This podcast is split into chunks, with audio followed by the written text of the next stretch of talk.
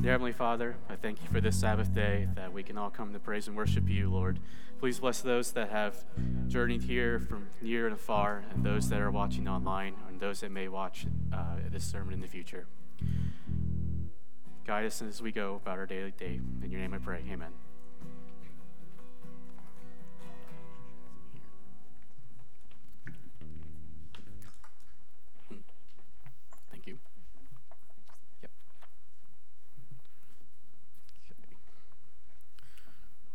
Right, as always, uh, welcome.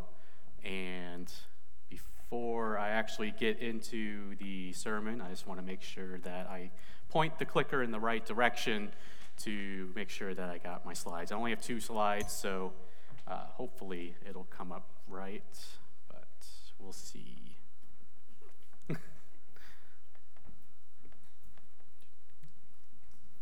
okay. So just want to make sure that that's that. Yeah, looks like I got in the right direction. Okay. What do we got on board? Okay. Um, so, sermon title today is "The Model Leader is a Servant?" Question mark. So, when you think of the word servant, what comes to mind? Now, this isn't a, a feedback. Just kind of think to yourselves. When you hear the word servant, what comes to mind? Maybe you're thinking uh, what a servant is, like the definition, perhaps. Uh, maybe it's an example of a servant, like what, what does a servant do? Uh, maybe you're thinking of a person who uh, exhibits, like maybe you know somebody who's exhibited servant like behavior. But what is a servant? So we're going to look at the definition here. And if you go to Google, because that's you know my favorite search engine and, and my favorite dictionary, uh, Google says that a servant is a person who performs the duties for others uh, especially a person employed in a house on a domestic duty or a personal attendant.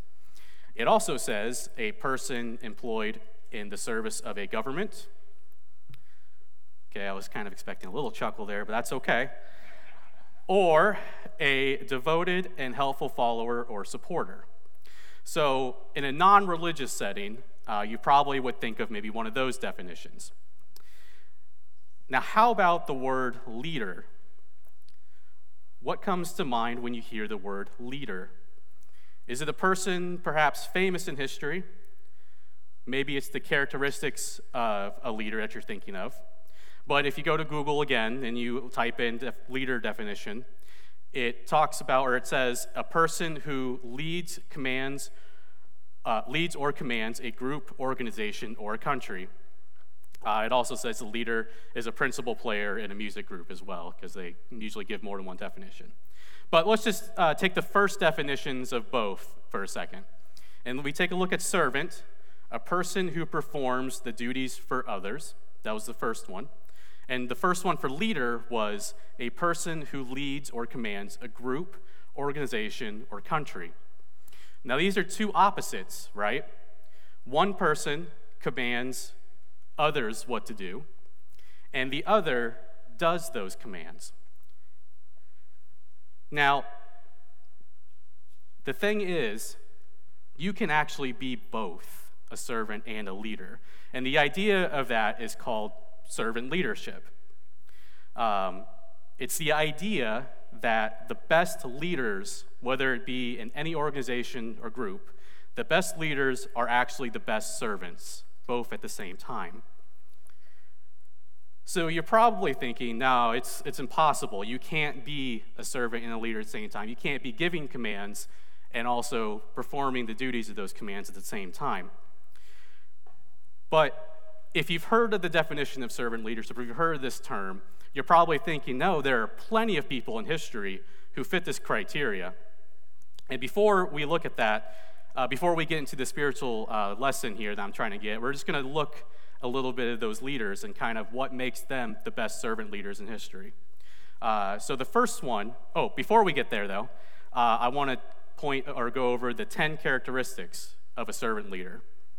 Uh, there are 10, uh, even though it sounds like I'm going to say nine, but I, I kind of combined one of them, or two of them, I should say. But the 10 characteristics of a servant leader is someone who listens, who is empathetic, who heals, who is aware, who is persuasive, who can conceptualize. Uh, and if you don't know what conceptualize means, because I didn't know what that meant, uh, it means to form, who, someone who can form ideas. Uh, someone who has foresight. Uh, again, I didn't exactly know what that meant, so uh, I Googled that as well. And basically, foresight means you have the ability to kind of predict what's going to happen next. Uh, someone who is a steward, someone who commits to the growth of people and to the growth of the community. And this idea of servant leadership was thought up of a man named Robert Greenleaf, who got this idea after reading a book by Hermann Hesse. Uh, the book was called Journey to the East. And if you've never read or heard of this book, this is a spoiler alert. I'm going to tell you what happens. Um, so, you know, maybe skip over if you're watching a recording of this uh, sermon, skip over a few seconds. But basically, what happens in this story is that there's a group of men who were commanded by the leader of their organization to go on a journey. And among these men is a man named Leo who goes as the servant and does whatever the other group members say, whether it be their laundry, their cooking, their cleaning, um, tending to their horses, or whatever it is that they want them to do. Well, at one part of the story, uh, there's an incident, and Leo disappears. And the people on this journey soon fall in disarray. They just feel they can't go on unless Leo is with them. The journey is then abandoned, and each member then goes their own way. And years later, one of the members of the group is summoned before that organization's leader, the one that commanded them to go on this journey. And to that member's surprise, he sees Leo, who he knew then as the servant, except this time it's revealed to him that Leo was actually the leader of the organization all along. Now, the lesson here that Robert took, and that I kind of uh, think I understand what he took, is that it's possible to be both a servant and a leader at the same time. What matters is how you treat others and what you do for them in the position that you're in. So let's bring it a little closer to home. We're going to look at some people in history here. Um, uh, our United States history, we'll call it. Uh, the first thing that you do, if you want to look up who the best servant leaders are, again, you go to Google because that's, again, my favorite, right? And you type in uh, best servant leaders in history. And if you do that, you're going to find 18 names, and some you might recognize, some you won't. But all these people had done something in their lives to be considered the best servant leaders in history. And we're going to look at two of them. And the first one we're going to look at is Abraham Lincoln. Okay? Now, there are many things we know about Abraham Lincoln. He was the 16th president of the U.S., um, he, was, he was assassinated, he was a president during the Civil War, he abolished slavery with the 13th Amendment. So, how does Lincoln fit the servant leader mold? Now, most people, uh, and again, the, I know history can be argued. That if you talk to my wife about that, you know, she loves history and whatnot. But most people believe that because Lincoln sought to preserve, preserve the Union and abolish slavery, that he is a good example of servant leadership. So let's take a look. Does Lincoln fit the criteria, the 10 characteristics? So Lincoln wanted to heal the Union. He was aware of the situation at hand, meaning the Civil War and what was going on. He listened to the people and he empathized with them. He was a very persuasive man. You kind of have to be if you're going to become president, right? He had good ideas for the future. He did get the 13th Amendment passed before the South rejoined the Union. And by abolishing slavery, he was uh, committed to the growth of people and to uh, the community. So, every single box of those 10 characteristics are checked. And you see, some can argue that Lincoln did not seek the presidency to gain power or raise his status. He did it to put the needs of others before his own through the service that he was providing for the people of the U.S. Putting others' needs before your own is the key to servant leadership. But as we go on, let's take a look at another person in history. Let's take a look at a man maybe a little closer to our generation. Um, his name is Herb Kelleher. If you've never heard of Herb Kelleher, maybe you've heard of his company, Southwest Airlines. Herb Kelleher founded Southwest in 1967, and you see, Herb had this idea how to practice servant leadership in his company. And he brought, up, brought the idea together by saying that we need to build a culture in our company that provides for the needs of our employees. We're going to go out of our way so that our employees are happy. Because if our employees are happy, then our customers are going to be happy. So you see, like Lincoln, Keller felt that the good of others was worth what, much, much more than his own self interest. The model of leadership that he provided with Southwest, it worked out so well that any new airline that came afterward actually followed the same business model. To put the needs of others before their own, be it their employees or the customers. That is the key to put others' needs before yours. So, let's bring this to, kind of to a spiritual lesson. How many servant leaders can you think of in the Bible that would fit this criteria? There's probably a whole bunch of people that fit all 10 characteristics that I mentioned earlier. But we're going to look at two of those characters. And the first one we're going to look at is Moses. And if I go to the next slide here, there it is Hebrews. In the book of Hebrews, chapter 11, verses 24 25. It says, By faith, Moses, when he had grown up, refused to be called the son of Pharaoh's daughter, choosing rather to endure ill treatment with the people of God to enjoy the temporary pleasures of sin, rather than enjoy the temporary pleasures of sin. So you see, Moses chose to associate himself not with the power of Egypt, but with the people God had chosen to be a great nation.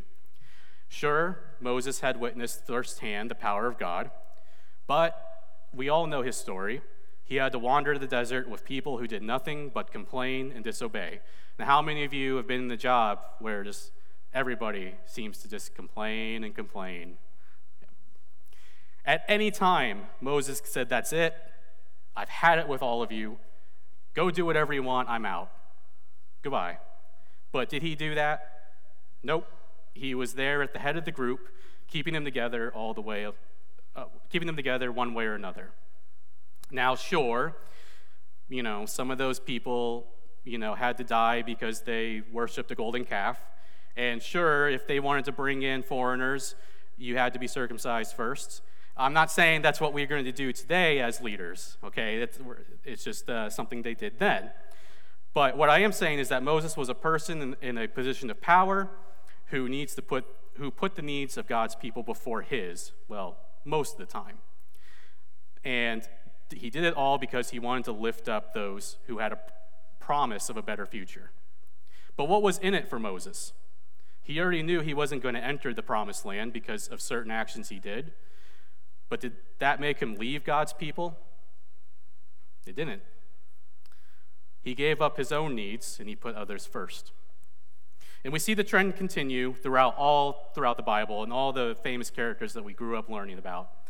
But then we get to Jesus, the ultimate example of servant leadership. And there are so many examples that I could bring up to tell you why Jesus is the ultimate servant leader. And of course, there's the obvious example of his sacrifice for the world, but I want to highlight something that Jesus said in his life um, that kind of brings this whole idea of servant leadership together and how we should be the best servant leaders in our day to day routine. In Matthew chapter 20, it talks about Jesus and his disciples are about to head to Jerusalem. In verse 20, it talks about the mother of James and John. He makes a request to Jesus that her boys sit on the left and the right side when he comes into his kingdom. Now, of course, this upsets the other disciples but Jesus calms them down and he gives them an example. And he says in verse 25, which that's the first part of this verse on the screen, I hope. Yep. It says, Jesus calls them to himself and said, You know that the rulers of the Gentiles domineer over them, and those in high positions exercise authority over them. Now I'm going to stop a second and I'm going to kind of bring this to the 21st century. There are people in this world that believe or act that because they are in the, they are in the position they are in, they use it to take advantage of other people. And these people can be managers, supervisors, bosses. They can be law enforcement, they can be government officials. And I hate to say it, but they can even be pastors, teachers, and those that sit on boards and committees. They use the power that they have over the community to do things in their own self interest. But Jesus continues in verse 26 It is not that way among you. Now, he's talking to disciples at this point, but I want you to pretend and imagine he's talking to you personally. It's not that way among you, but whoever wants to become prominent among you shall be your servant, and whoever desires to be the first among you shall be your slave. Just as the Son of Man did not come to be served, but to serve, and give his life for ransom for many. Jesus is not saying that you can't go into your job and be a high ranking CEO, be a high ranking government official, a pastor, a teacher, or sit on the board. He's not saying you can't do that. What he is saying that if you go into a career or your day to day routine with a position that you are looking out only for yourself, you will have nothing to gain. But if you go in your position with the intent of putting others before yours, you will be rewarded with that, uh, that saying that Jesus will have that says, You are the good and faithful servant. So the model leader is a servant. It's not a question, it's a statement. It is someone who sees value in others and whatever their capabilities are. It's someone who helps strengthen the weaknesses of others. And someone who points out the good and the truth about people they lead and gives them instructions and encouragement on how to be better servant leaders themselves. All of us in this room are leaders and potential future leaders. And my question and challenge for you is can you